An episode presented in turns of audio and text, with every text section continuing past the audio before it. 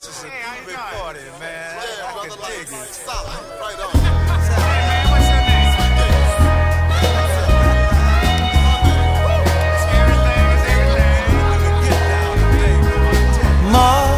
Mother, there's too many of you. Brother, brother, brother, there's far too many of you die.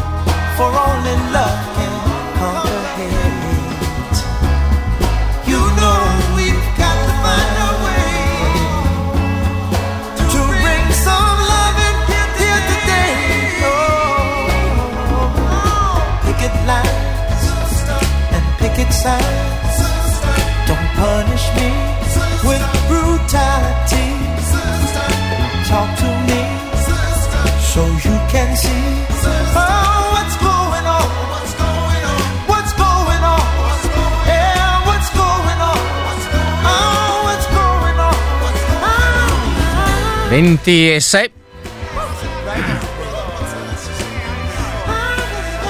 26 minuti Radio Popolare Popolare Network, sono Luigi Ambrosio, questo è What's Going On insieme questa sera fino alle 21 come sempre in questo spazio.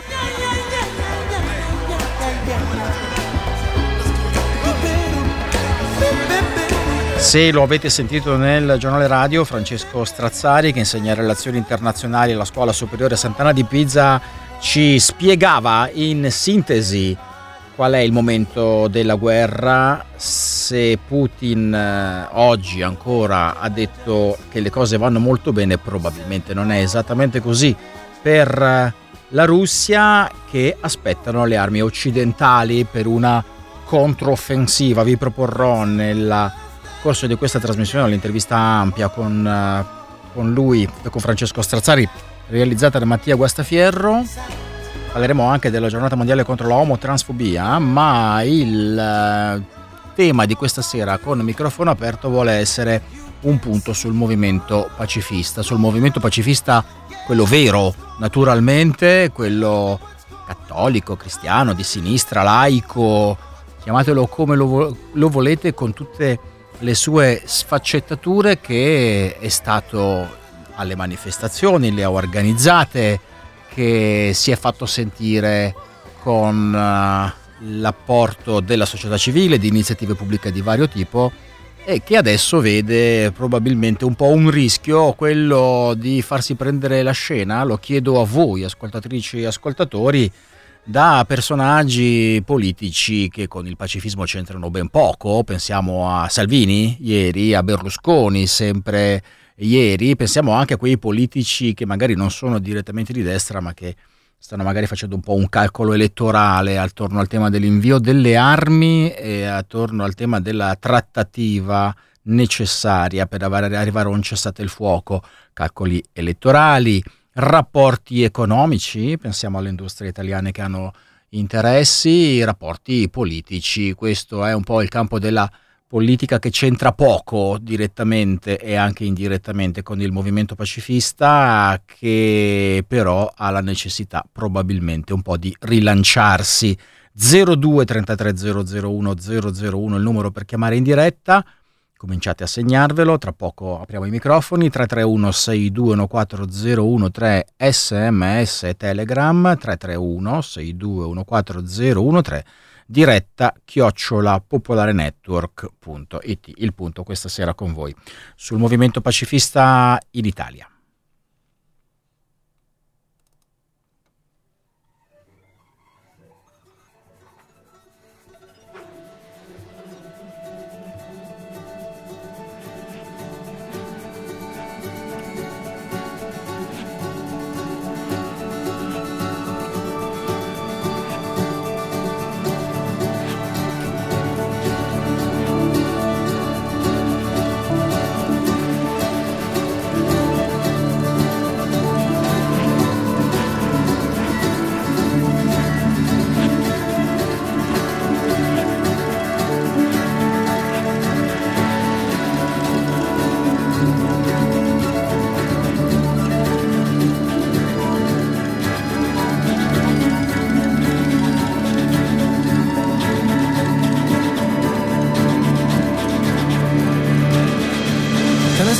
Sì, che parti per scalare le montagne e poi ti fermi al primo ristorante e non ci pensi più.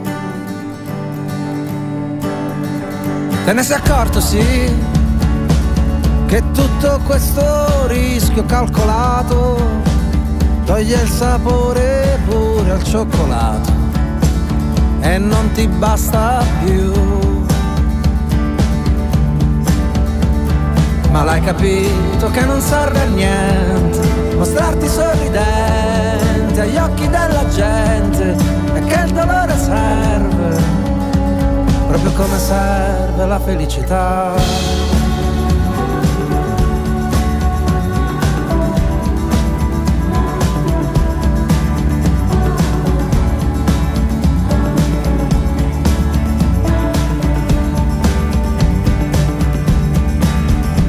Te ne sei accorto, sì, che passi tutto il giorno a disegnare quella barchetta ferma in mezzo al mare e non ti butti mai. Te ne sei accorto, no, che non c'hai più le palle per rischiare di diventare quello che ti pare e non ci credi più. Ma l'hai capito che non ti serve a niente sembrare intelligente agli occhi della gente, che morire serve anche a rinascere.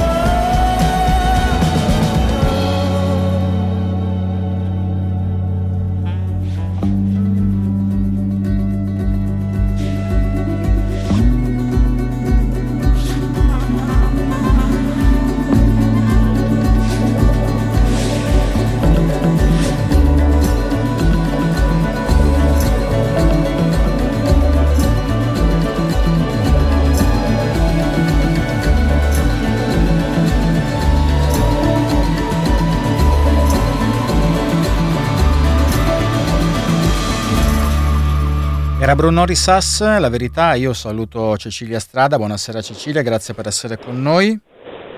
Buonasera a tutte e tutti. Cecilia Strada di Rescue People, eh, la verità è complicato in questo periodo. La cosa che noi proviamo a fare questa sera con te, con le ascoltatrici e gli ascoltatori, è chiederci fare un punto sul movimento pacifista in Italia e lo spunto che prendiamo è una domanda che ci siamo posti oggi pomeriggio qui non è che Salvini e Berlusconi adesso si prendono tutta la scena, ovviamente con un approccio, con delle motivazioni, con degli interessi radicalmente diversi, però hanno cominciato a dire loro fermiamo l'invio delle armi, trattiamo... Questo è un problema secondo te Cecilia?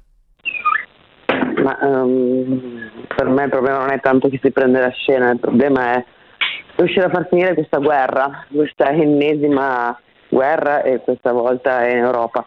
Eh, sì, io personalmente provo un, filo di disagio quando vedo persone che sicuramente non sono mai state tradizionalmente dei pacifisti se, che fanno questi discorsi, veramente mi misuro la febbre e per essere sicura di aver capito bene. Ehm, secondo me il problema però è un po' un altro, a parte il fatto che diciamo, chi si prende la scena dipende tendenzialmente dai giornalisti che mettono il microfono sotto la bocca di qualcuno piuttosto che di qualcun altro. Eh, il tema grande che io vedo, che mi preoccupa assai, è che mi sembra che si stia in questo momento nel paese inventando una figura di pacifista che non esiste per poterla attaccare quando fior di opinionisti eh, e commentatori dipingono questa figura di ah, i favori pacifisti che chiedete la resa senza condizioni dell'Ucraina e vi va bene che Putin massacri i civili, questa cosa ovviamente non esiste. Allora perché si è inventata questa figura di pacifista che non c'è? Per poterla attaccare. Ecco, questo mi, questo mi preoccupa un po', questo mi sembra che sia un grande passo indietro culturale per tutti. C'è una necessità però in questo momento, ti ripeto la domanda e la ripeto anche alle ascoltatrici e agli ascoltatori, anzi approfitto per dare il numero, per chiamare in diretta che è lo 0233 001 001, così come il numero per mandare un messaggio Telegram e un sms che è il 331 6214 013 e la mail a questo punto, diamo pure quella diretta chiocciola popolarenetwork.it. Cecilia, ti faccio la domanda, poi prendo una chiamata e mi rispondi dopo, c'è necessità di rilanciare il movimento pacifista. Sentiamo questa telefonata. Pronto? Pronto, sono io. Sei sono tu, Claudio. Ciao, Claudio, buonasera. Buonasera a te. Eh, ascolta, io forse magari sono leggermente fuori tema perché eh, non so, ultimamente Proviamo. vedo Provo, provo, a spiegarti il mio ragionamento, so che magari può sembrare bizzarro. Io credo che motivi, uno dei tanti motivi de, delle guerre che ci sono sono sempre legati ai motivi economici, per cui si, si fomentano guerre perché uno ha bisogno del petrolio, delle materie prime necessarie per fare magari un nuovo tipo di iPhone piuttosto che altro. In questo caso ci troviamo in una situazione boh, forse anche simile perché dietro al discorso magari dell'invasione russa ci può anche essere il discorso economico che delle varie materie prime che ci okay. possono essere. Però io vedo e quando vedo queste cose qua, io ieri sera sono uno di quelli che si fa male perché tutte le volte che guardo queste trasmissioni, per esempio tipo Report ieri sera, sì. mi viene male, io sto male perché vedo che ci sono possibilità alternative, eh, per esempio ecologiche per fare energia. Adesso stiamo andando in giro nel mondo a cercare gas e andiamo a proporre, come diceva ieri il report, di fare al posto che l'idrogeno verde, l'idrogeno blu, dove si continua a usare sempre comunque gas che è comunque inquinante, e io vedo che eh, c'è proprio la volontà politica, non so poi se di destra, di centro, di sinistra, comunque di non cambiare quelli che sono i presupposti perché le guerre vengano poi fatte. Perché è chiaro che finché noi continueremo a consumare non petrolio... Non è che sei fuori tema, ascoltatore, però la stai prendendo larga, molto larga. La, torniamo, torniamo velocemente invece al centro, velocemente, io mi sento, mi sento ambient- eh, allora io mi sento adesso pacifista nel momento in cui andrò nelle sezioni di partito, dei vari partiti, anche per esempio del PD, e dire mm. ma come cazzo è possibile che tutte le volte quando uno sente che ci sono degli inciucci tra la, l'economia e la politica, ci siamo comunque sempre anche qualche volta anche di mezzo noi. Grazie. Com'è possibile che tutte le volte non riusciamo mai a distinguerci da Berlusconi, dalla Meloni, da quei cazzo di leghisti? Come, come mai Beh, non adesso, riusciamo mai a avere adesso qualche, una molti volta... chiameranno e diranno che ma come non ci distinguiamo? Ci distinguiamo e come, altro che non lo facciamo. Grazie ascoltatore, intanto ti saluto. Cecilia Strada, eh, c'è bisogno di rilanciarlo il movimento pacifista in questo momento?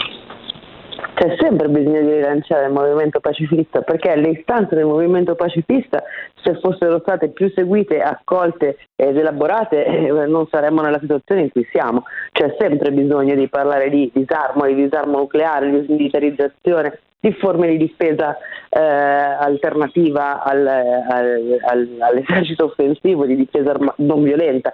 Eh, quindi sì, c'è assolutamente sempre bisogno di, di rilanciare il movimento pacifista e in particolare in questo momento storico. Perché questo è il momento storico in cui vorremmo aver fatto le cose che dicevano i pacifisti, no? È il momento in cui vorremmo non avere certo. l'incubo nucleare eh, dei Putin che schiaccia un bottone, è il momento in cui, qui mi attacco a quello che diceva l'ascoltatore, è anche il momento in cui non vorremmo essere dipendenti dal gas russo. E, la, l'impegno pacifista poi è un, è un impegno che non è eh, diverso da, dall'impegno ambientalista, è, una, è una, insomma, assolutamente contiguo come tema, è legato a doppio filo perché la guerra poi ha un impatto sull'ambiente devastante e la guerra e il sistema della guerra drenano le risorse che invece potrebbero essere meglio impiegate nella transizione Senti, ecologica. Facciamo così, ti preparo, la, la, ti preparo, la, prossima domanda e ci pensi mentre prendiamo una telefonata come abbiamo fatto prima. La prossima domanda è in realtà relativa a quello che diceva sempre il primo ascoltatore, bisogna andare dai partiti e battere i pugni sul tavolo, è possibile farlo, però e questa la leggo anche a Max che ti chiede un'opinione su Conte, poi se vuoi rispondere, naturalmente non sei obbligata. Adesso io prendo una chiamata, pronto? Pronto? Prego. Sono Bruno. Bruno, ciao. Ah, ecco, adesso sono sicuro di essere io. Eh, niente, è un tema questo che mi ha sempre colpito molto.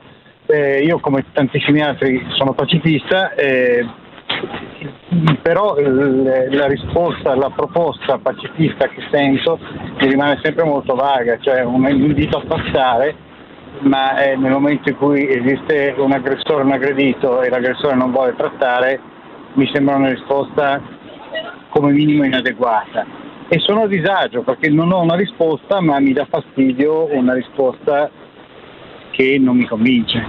Qual è la risposta che non ti convince? Non mi convince il fatto che l'invito a trattare con chi ti, viene, con chi ti sta aggredendo. Okay, io eh, questa sera facevo, facevo, una domanda un po' diversa forse, mi sono spiegato eh, male, cioè mi riferivo sì. all'Italia, a, a, noi diciamo, e la domanda sì. è c'è bisogno di rilanciarlo proprio sul piano dell'iniziativa politica e come il movimento pacifista? Eh, non ho una risposta, mi dispiace. Okay. Grazie. Ciao. Vediamo se quest'altra persona che chiama ce l'ha, invece la risposta pronto. Pronto. Prego. Ciao, allora, avere le risposte no, è sempre un po' difficile forse, però ci provo, prometto. Allora, io Comincia a dirmi che... come ti chiami. Francesco. Prego. Allora, secondo me il punto è questo, cioè ehm, il movimento pacifista o comunque contro la guerra, almeno quello che interseco io nel mio piccolo, è un movimento che, come diceva prima Cecilia Strada, come ha detto anche altri, insomma, che deve guardare al complesso, no? non si può limitare a dire fermiamo, cioè certo che bisogna fermare questa guerra, è ovvio, no? però il perché, il per come, le, le strutture attorno. C'è bisogno di rilanciare questo? Sì, per tantissimi motivi che non sono solo la guerra. C'è bisogno di un'iniziativa politica? Assolutamente sì. Come? Secondo me, ad esempio, mi senti? Scusa. Certo, certo, non... ti sto ascoltando. Ah, no, scusami. Eh, come, secondo me, eh, adesso qua uso una frase fatta, avete pazienza, però ripartendo dal basso, ripartendo da, ad esempio, alcuni luoghi di lavoro quando ancora si può, eh, non perché ci sia una lotta contro, ma perché siamo iperparcellizzati, quindi a volte i luoghi di lavoro sono talmente piccoli che diventa difficile. Sulle realtà, ehm, con, non solo con iniziative, ma anche con partecipazione ad azioni, attività che si fanno sul territorio. Mi rendo conto che sono molto vago, eh, però penso che per andare più in profondità, eh, non volendo fare Fidel Castro, non, uh, non me la sento insomma adesso Nel di andare nello specifico. Non, non, ti vuoi, non, ti vuoi, dilungare per otto ore, anche perché esatto. non, ce le abbiamo, abbiamo pochi esatto, minuti. No, no. Grazie. È quello, però secondo me è quello il discorso. Va grazie, bene, grazie. Francesco, tornando da Cecilia Strada, argomenti ce ne sono. La prima era la domanda che ti facevo io, c'è modo di interloquire con i partiti? Eh, sicuramente c'è modo di interloquire, però poi la risposta eh, non mi è chiaro quale. quale poi, sarà. naturalmente, quando si parla di eh, partiti si parla del PD, no? lo fanno anche gli ascoltatori che, che scrivono e dicono, e dicono questo, perché gli altri a sinistra sono già su queste posizioni e poi c'è la destra, mm. che vabbè. Beh sì, diciamo il, il PD ha un, alcune contraddizioni eh, sue, eh, cito una per tutte visto che io mi occupo nella vita di soccorso in mare, gli accordi con la Libia, qui per esempio. Esempio. Il fatto che noi dal 2017 finanziamo le violazioni quotidiane dei diritti umani della gente e eh, paghiamo le motovedette che riportano le donne agli stupri, ecco diciamo, mi sembra una, una, contraddizione bella grossa, per cui in realtà io non so mai quando parliamo di PD di, di chi stiamo parlando. Eh, stiamo parlando di quelli che all'interno del PD sono super pacifisti e disarmisti, che poi è una posizione diciamo, anche lì, ultimamente viene sempre raccontato come sì, vabbè, siete degli utopisti, anime belle. No, è, è, una cosa molto, molto, molto concreta dire ragazzi così non si può andare avanti perché, mm, perché prima o poi qualcuno lo schiaccerà veramente il bottone e perché i, i massacri continuano. Eh, però quando parliamo del PD non so mai eh, di, eh, di, chi stiamo parlando, stiamo parlando di, di, di quelli lì che, che, portano avanti questi temi o stiamo parlando di quelli che invece continuano a rifinanziare gli accordi con la Libia, così come per tantissimi anni si sono rifinanziate le missioni di guerra chiamandole missioni di pace, salvo poi scappare dall'Afghanistan e lasciare il, il, paese in mano ai talebani. Quindi eh, io ho un po' di difficoltà a dire che cosa mi aspetto dal Partito Democratico. Purtroppo dico perché eh, ovviamente mi piacerebbe guardare al Partito Democratico come eh, una risposta, mh, mm, però mh, mm, non mi sembra tanto che lo sia, vedi anche gli ultimi accordi di consulenza fatti dal governo con eh, Leonardo, la Fondazione Finmeccanica, eh, con, con, con Medora, la Fondazione Leonardo Finmeccanica, su come sviluppiamo la sicurezza internazionale, ecco bene, se chiedi come sviluppiamo la sicurezza internazionale a chi di mestiere eh, fa eh, fabbrica d'armi, che cosa pensi che ti risponderanno? Mentre invece come sviluppiamo la sicurezza internazionale, se lo chiedi ai cittadini del mondo, se lo chiedi a, a quel basso di cui parlava Francesco, ti dicono sicurezza è il lavoro, sicurezza è la scuola, sicurezza è la pensione, sicurezza sono i diritti. Bisognerebbe ripartire da lì. E non è utopia, è veramente, io penso, l'unica opzione che abbiamo per evitare di consegnare ai nostri figli questo schifo che stiamo vedendo in Ucraina. Ho un'ultima domanda per te, però prima prendo una telefonata che attenderà un po'. Pronto? Eh, pronto, ciao. Ciao, come ti chiami? Eh, ciao, sono Patrizia. Prego. Eh, cercherò di essere stringatissima. Io mi trovo un attimino nella condizione dell'ascoltatore che aveva chiamato prima, con quel profondo disagio, no? Nel, come dire, eh, nell'avere in qualche modo una sorta di fede politica nell'idea del pacifismo e vedere che invece in realtà la gente muore, no? Quindi eh, quello che mi chiedo sempre è come sia possibile in effetti in realtà nella pratica poter andare da Putin e dirgli no guarda tu adesso devi mollare le armi e non devi fare più niente perché in realtà sarà difficilissimo riuscire a convincere questa persona a, a eh, dire, non tenere fede al suo prestigio politico in patria, al suo prestigio economico, a tutti i suoi giri tra l'altro che sappiamo bene, gli oligarchi, la mafia russa, tutti i giri di soldi che ci sono comunque sotto. Eh, inoltre sappiamo benissimo che comunque le guerre non scoppiano mai per caso, ma scoppiano sempre perché ci sono delle ragioni economiche sotto.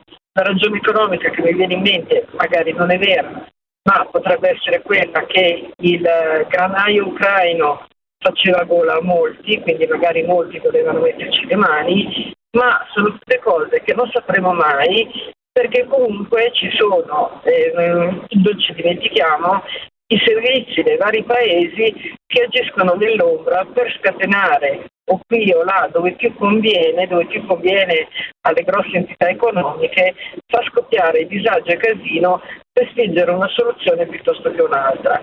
In un quadro come questo, eh, eh, eh, l'idea dei nostri partiti politici è terribilmente deficitaria, terribilmente carente con eh, eh, in pratica lo smantellamento dell'attività politica, della scuola politica, della formazione, eccetera, abbiamo un governo di gente che non è assolutamente preparata eh, questo, questo, è un, questo, è un, problema che va molto oltre naturalmente alla guerra in Ucraina. Grazie ascoltatrice, pochi secondi ancora prima della pubblicità. Poi naturalmente con voi ascoltatrici e ascoltatori ritorniamo, ma Cecilia Strada, l'ultima domanda e poi la salutiamo e un ascoltatore poco fa parlava eh, della necessità di differenziare l'approccio, di distinguere molto bene tra aggressore e aggredito e questa cosa l'hai detta anche tu qualche settimana fa e però poi si insiste ancora anche l'ultima ascoltatrice sulla necessità della trattativa. E su quale base la condurresti una trattativa concretamente in questo momento, visto che non si riesce ad andare oltre le dispute di carattere territoriale in questo momento?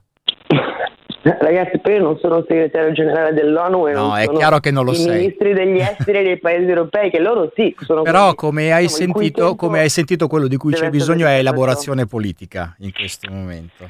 Eh sì, poi mh, Patrizia diceva sono, sono a disagio, sì, sono a disagio anch'io perché eh, è, è evidente, evidente che anch'io provo disagio.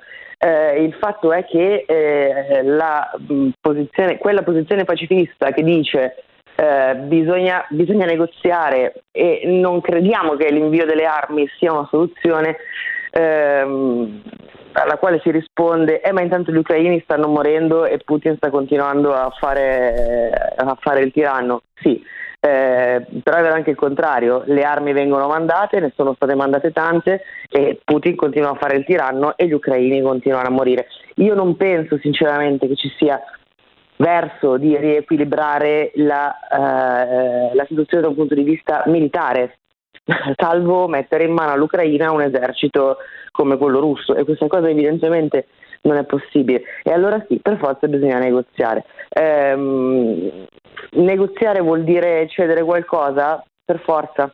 Eh, I negoziati di pace si fanno col nemico, si fanno con le brutte persone, non si fanno con gli amici, si con, le, con le belle Poi persone. con gli amici si fa la Quindi- pace. Cecilia Strada ti devo salutare perché tra 10 secondi ci taglia la pubblicità. Grazie per essere stata con noi. Ciao, ragazzi, Strada. buona Rescue serata. People. Noi ritorniamo tra 47 secondi, ve lo prometto anche a chi è già in linea.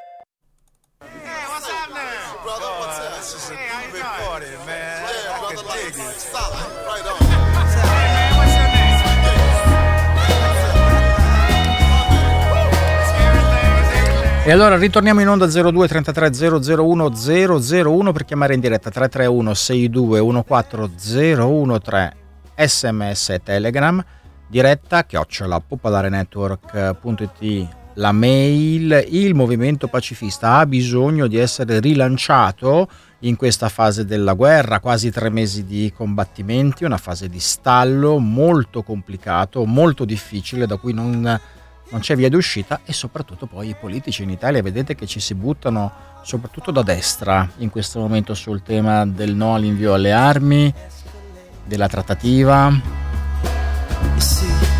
ovviamente con ragioni molto molto molto molto differenti. Pronto? Ciao, Come ti chiami? sono Salvatore. Prego. Allora, se tu vuoi dare un cappello politico al movimento pacifista, stai sbagliando completamente tutto. Mm.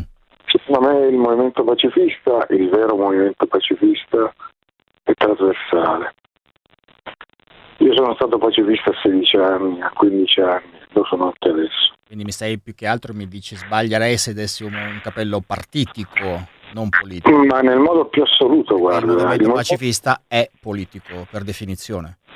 Sì, è politico ma è trasversale ed è minoritario in ogni partito politico in Italia. E purtroppo, e purtroppo dico, eh, la minoranza in ogni partito politico, in ogni movimento politico, eh, non ha voce in capitolo. Non ha voce in capitolo se non con azioni dimostrative eh, molto eclatanti.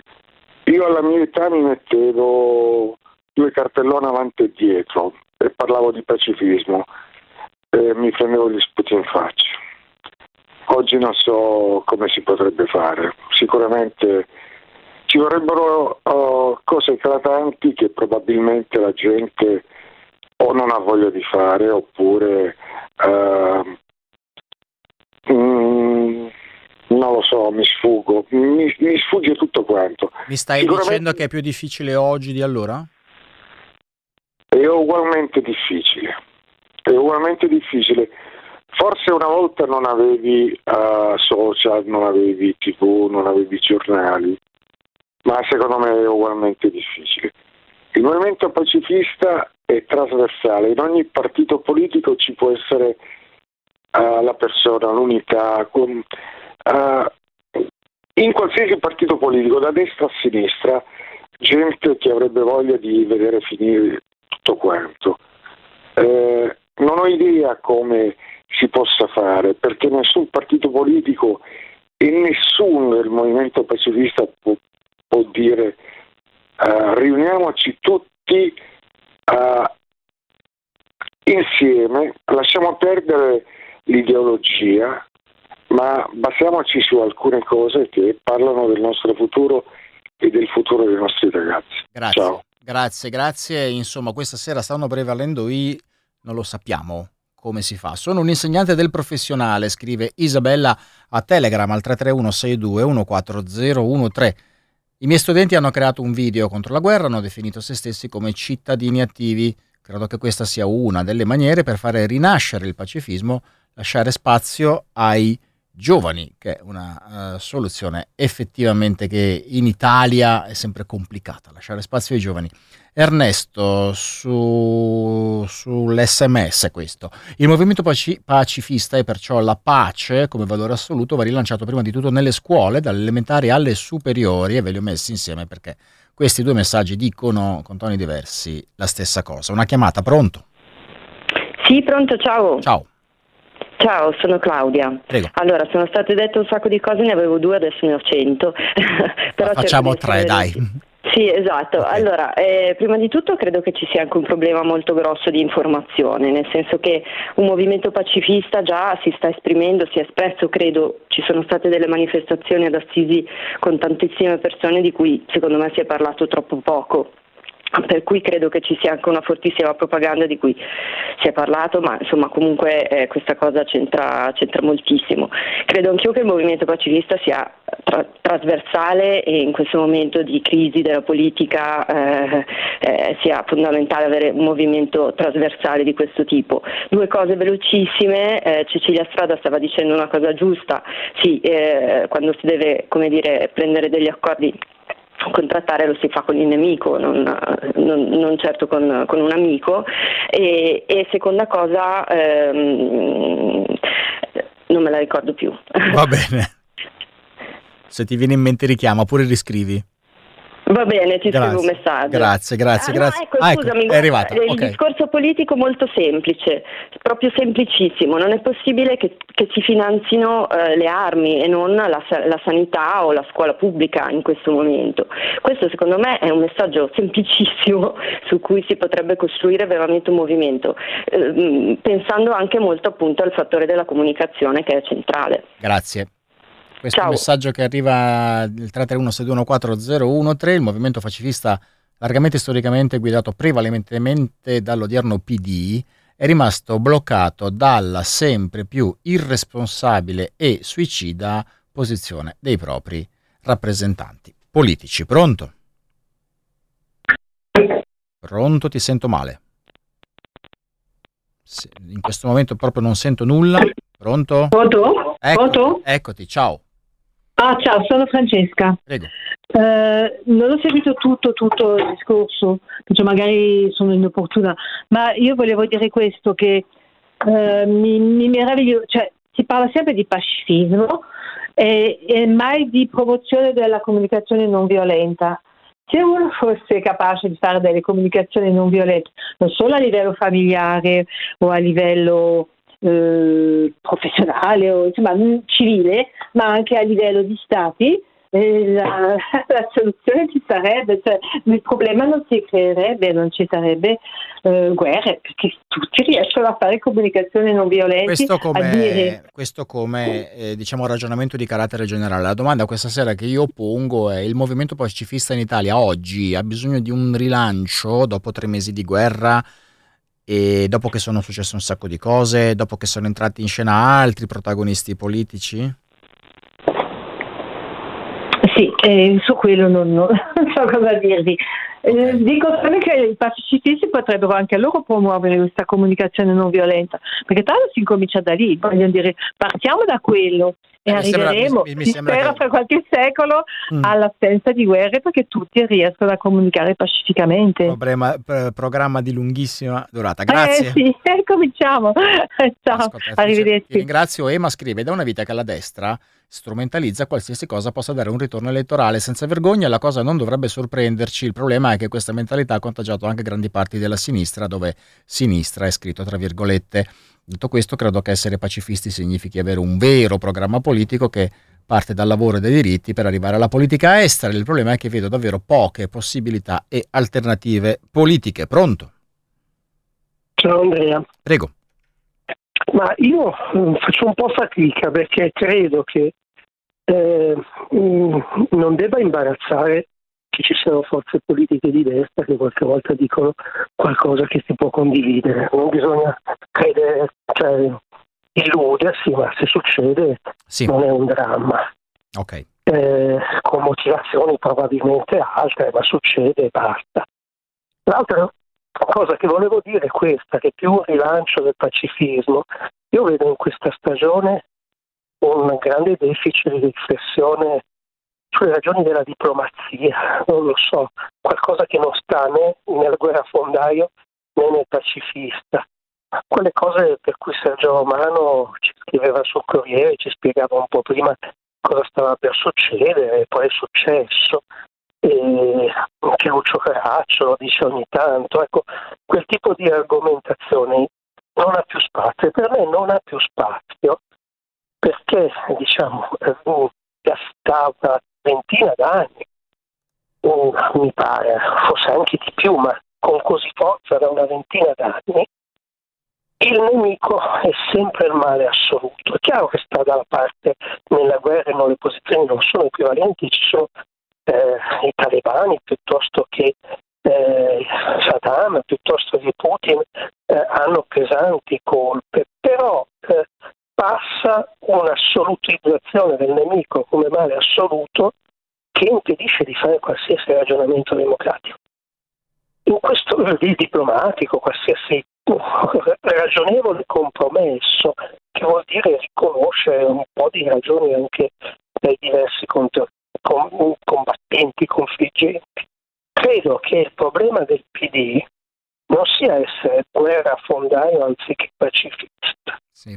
ma di essere entrato nel solco di una linea del pensiero progressista occidentale che considera le proprie posizioni come giuste, universali, il bene assoluto, unilateralmente ragionevoli. Questo è il Partito Democratico.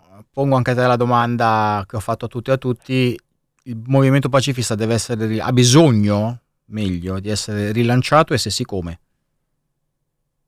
Sì, credo di sì, credo di sì, che deb- che deb- debba essere ascoltato prima di tutto, come ha detto Strada prima. Ha fatto delle iniziative importanti, io te lo dico eh, da non pacifista puro, eh, non lo so se, se posso definirmi un pacifista puro, ma io trovo che dice delle cose che mi fanno riflettere, che sono eh, al 90% condivisibili e ragionevoli e che non trovano spazio in una comunicazione che a parte Radio Popolare è dicotomica, il male il cattivo, il male il bene, Ok, eh, il putiniano e l'antiputiniano, che non è grazie. un problema vostro, ma c'è questo problema, credo. Ti saluto, grazie. E ci fermiamo Ti qua saluto, con il ciao. microfono aperto questa sera.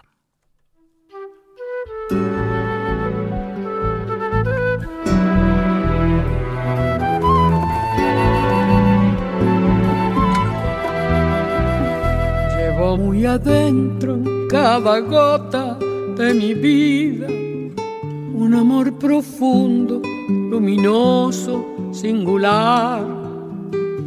Te amo con el alma, te amo sin medida, te amo solamente como nadie supo amar.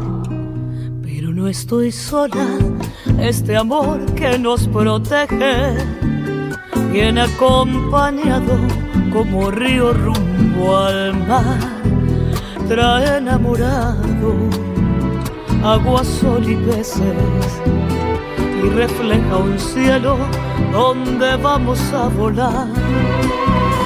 Cuando yo te abrazo, no te abrazo sola, te abraza conmigo una eternidad.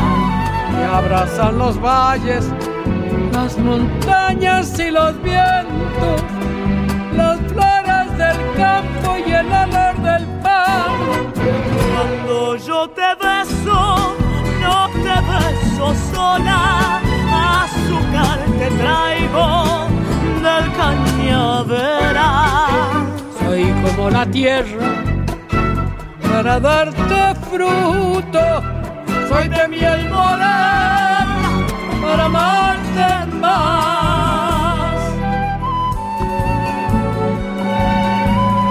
Esto sentimos por ustedes, nuestro continente amado latinoamericano. Vengo desde siglos, traigo voces y señales que salen del fondo de la tierra por mi voz. Cuando digo te amo, te aman los frutales, la luna que enciende en mis ojos el carbón. Por eso te cuido, te extraño, te nombra mi canción. Por eso te apaño con mis manos de algodón. Que nada ni nadie pueda hacerte daño. Te pongo de escudo el parche de mi corazón. Cuando yo te abrazo, no te abrazo sola, te abraza conmigo una eternidad. Te abrazan los valles, las montañas y los vientos, las flores del campo y el olor del pan. Cuando yo te beso, no te beso sola, azúcar te traigo del cañaveral.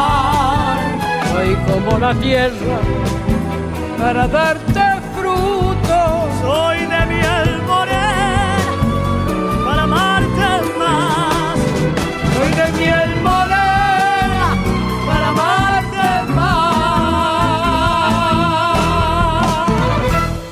La Mercedes Sosa, Agua, Fuego, Tierra y Viento. Vi dicevo che abbiamo finito con il microfono aperto, ma non con eh, il tema della guerra in Ucraina. Vi propongo adesso questa intervista che Mattia Guastafiero ha realizzato oggi pomeriggio con Francesco Strazzari, che insegna relazioni internazionali alla Scuola Superiore Sant'Anna di Pisa. Tema che tipo di guerra possiamo aspettarci adesso dopo la presa definitiva di Mariupol da parte delle forze armate russe. Dopo la presa definitiva di Mariupol, la resa dei militari eh, all'interno asserragliati nell'acciaieria Azovstal, adesso che tipo di guerra ci dobbiamo immaginare, ci dobbiamo aspettare soprattutto nel Donbass? Ma le ultime dai fronti di combattimento segnalano piccoli avanzamenti sia russi sia ucraini in uh, situazioni differenti e dunque siamo lontani sia dallo stallo da una riconsiderazione complessiva del, del, della condotta di combattimento. I russi hanno perso molte truppe, soprattutto nel tentativo di attraversare il Siversky Donetsk, il fiume che va verso eh, Severodonetsk, la città più importante che sembrerebbe essere il fuoco della loro offensiva dopo che hanno perso di vista gli obiettivi su altri, altre porzioni del fronte, una città di 40.000 abitanti con un enorme impianto di produzione di fertilizzanti e dunque si spera che l'ammoniaca quantomeno, quantomeno sia stata eh, tolta per mitigare il rischio eh, chimico, ma già si comincia a combattere nelle propagini. Qui i russi stanno avanzando e ritengo continueranno ad avanzare nei prossimi giorni, mentre gli ucraini continuano l'operazione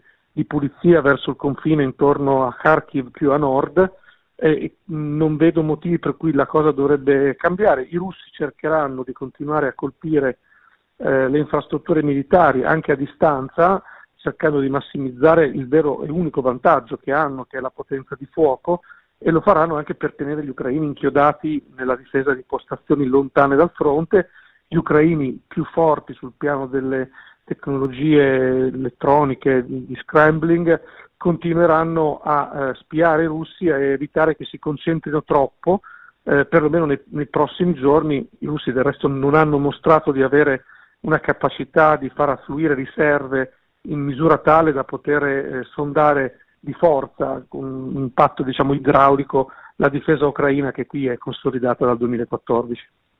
Eh, la presa di Mariupol ha cambiato un po' le sorti di questo conflitto?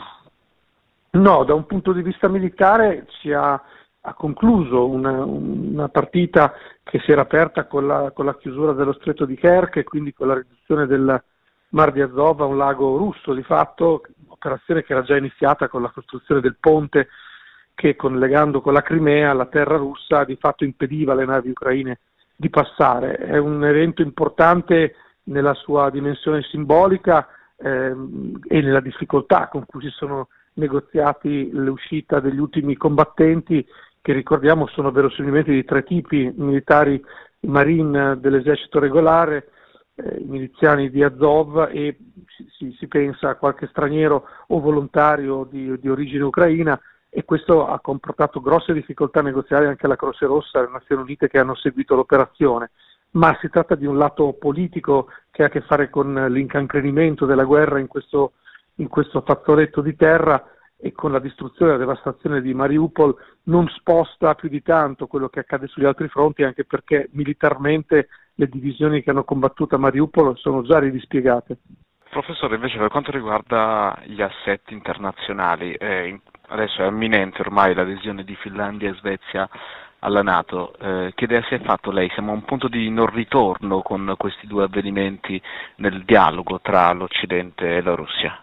Io credo che sia l'atto conclusivo dello smantellamento di quelle strutture che erano state create in qualche modo, in parte in maniera eh, così, con proposito, in parte per, per accidenti della storia, eh, per eh, eh, trovare un, un, modus vivendi tra la superpotenza sovietica e eh, la, il mondo a guida statunitense. Quella struttura bipolare aveva, incorporava anche degli spazi di neutralità, oltre che dei meccanismi di gestione dei conflitti, linee rosse, eh, eh, telefoni eh, riservati, eccetera, eccetera. Tutto questo apparato è stato smantellato da questa guerra che è stata vista eh, ed è stata percepita in tutto e per tutto per quello che è, cioè una guerra di aggressione di un uh, paese, la Russia, che uh, scalpita dietro una visione diciamo, uh, soffocata della propria identità e dunque chiude questa partita ehm, consegnando alla Russia l'immagine di se stessa come paese isolato. non sposta nulla dal punto di vista di quanto Finlandia e Svezia fossero già negli ultimi anni inquadrati in operazioni con, la, con l'Alleanza Atlantica su diversi, eh, su diversi fronti, ancora non eh, tengono, non ospitano basi né tantomeno testate nucleari, la Russia decide in qualche misura di fare buon viso a cattivo gioco dicendo che il problema non è eh, politico l'ingresso, ma sarà nei fatti quando vedremo spostare eh, divisioni, truppe e armi su questi territori. Eh, agisce come agisce una grande potenza, cioè dicendo non reagiamo all'escalation retorica, agiamo ai fatti, eh, però questo status di grande potenza è negato dal fatto che eh, fa paura più la, l'assenza di razionalità della mosse della Russia che non di suo senso di responsabilità come grande potenza che è venuto a mancare e a infrangersi clamorosamente nella decisione di invadere eh, in maniera così conclamata il vicino ucraino.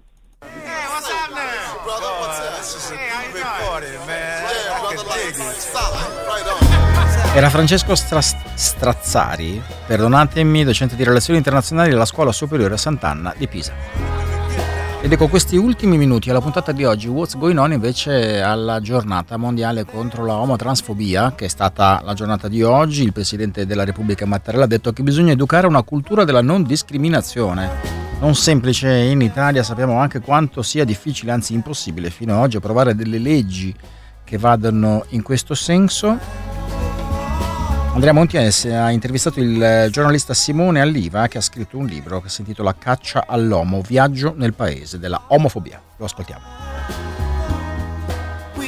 L'omotransfobia è diffusa su, su, vari livelli, la troviamo sia eh, nel tessuto di prossimità, ci sono tantissimi episodi di persone che vengono escluse anche dai luoghi pubblici, non accedono, ci sono stati denunce di persone, di coppie che non venivano accettate all'interno di strutture come alberghi, spiagge, eh, anche case in affitto e soprattutto c'è diciamo un ritorno all'interno, questo lo ritroviamo all'interno delle famiglie, del concetto di terapia riparativa, nel senso che le persone omosessuali, ragazzi che fanno coming out oggi rischiano di essere sottoposti a una cura psicologica che non esiste perché come ci ricorda la giornata di oggi l'omosessualità non è una malattia, però c'è un ritorno anche da questo punto di vista e poi naturalmente ci sono le aggressioni che sono decisamente in aumento dopo naturalmente i vari lockdown, si è riaperto, siamo tornati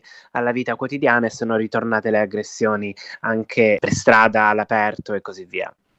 Come si può spiegare il ritorno di queste cosiddette terapie riparative di cui parlavi? Innanzitutto c'è stata un, un'attenzione molto forte nei confronti della, della comunità LGBT dovuta soprattutto alla legge del DDL ZAN e penso, siccome durante la discussione di questi due anni sono stati usati dei toni che si trascinano anche con quella delle unioni civili, che hanno paragonato le persone omosessuali a delle persone malate. Ci sono stati degli interventi, ad esempio in Senato, molto recenti, che hanno paragonato l'omosessualità alla pedofilia. E poi si parla e si continua a parlare di questa teoria del gender che nessuno sa cos'è, ma che deve essere una cosa molto brutta per come viene raccontata da una certa politica e che influenza in qualche modo la mente dei bambini, dei ragazzini ragazzini e così via. Una cosa che mh, da giornalista ho notato e soprattutto eh, le testimonianze che ho ricevuto eh, riguardano di ragazzi e ragazze molto giovani che soprattutto nei piccoli centri attraverso parrocchie, attraverso oratori vengono condotti da questi curatori degli omosessuali che, pur non avendo alcuna base scientifica, esercitano una pressione psicologica su questi ragazzi per farli cambiare l'orientamento sessuale, ma sappiamo naturalmente che l'orientamento sessuale non è un vestito che si, si mette e, e si sveste così, insomma. Si può dire qualcosa sul come l'omofobia e le sue manifestazioni concrete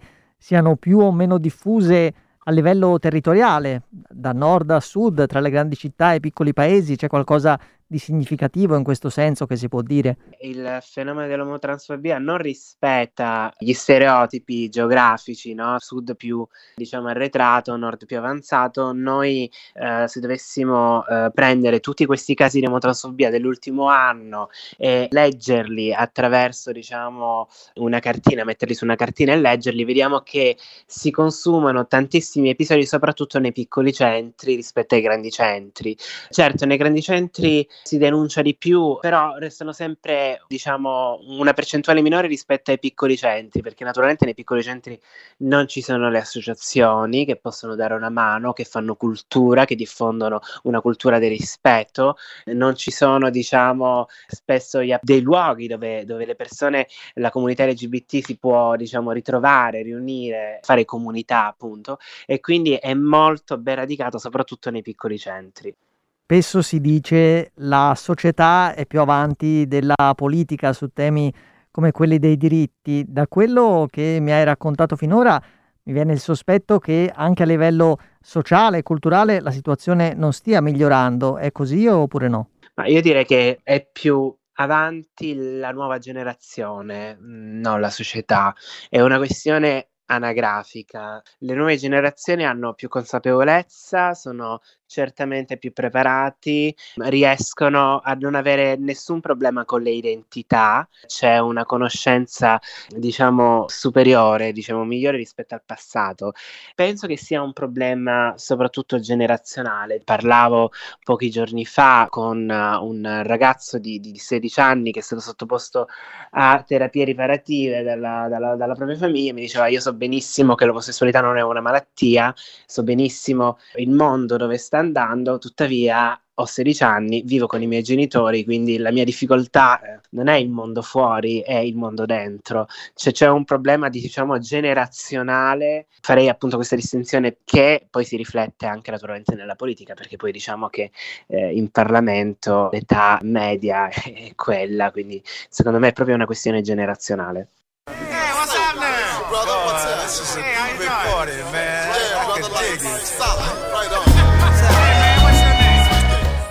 Era Simone Alliva, autore del libro Caccia all'uomo, viaggio nel paese della omofobia, intervistato da Andrea Monti. Sono le 21, What's Going On finisce qui, Luigi Ambrosio vi saluta vi dà appuntamento a domani sera come sempre attorno alle 20. Rimanete con noi Radio Popolare Popolare Network con i nostri programmi. Buona serata, buon ascolto. Brother, brother, brother.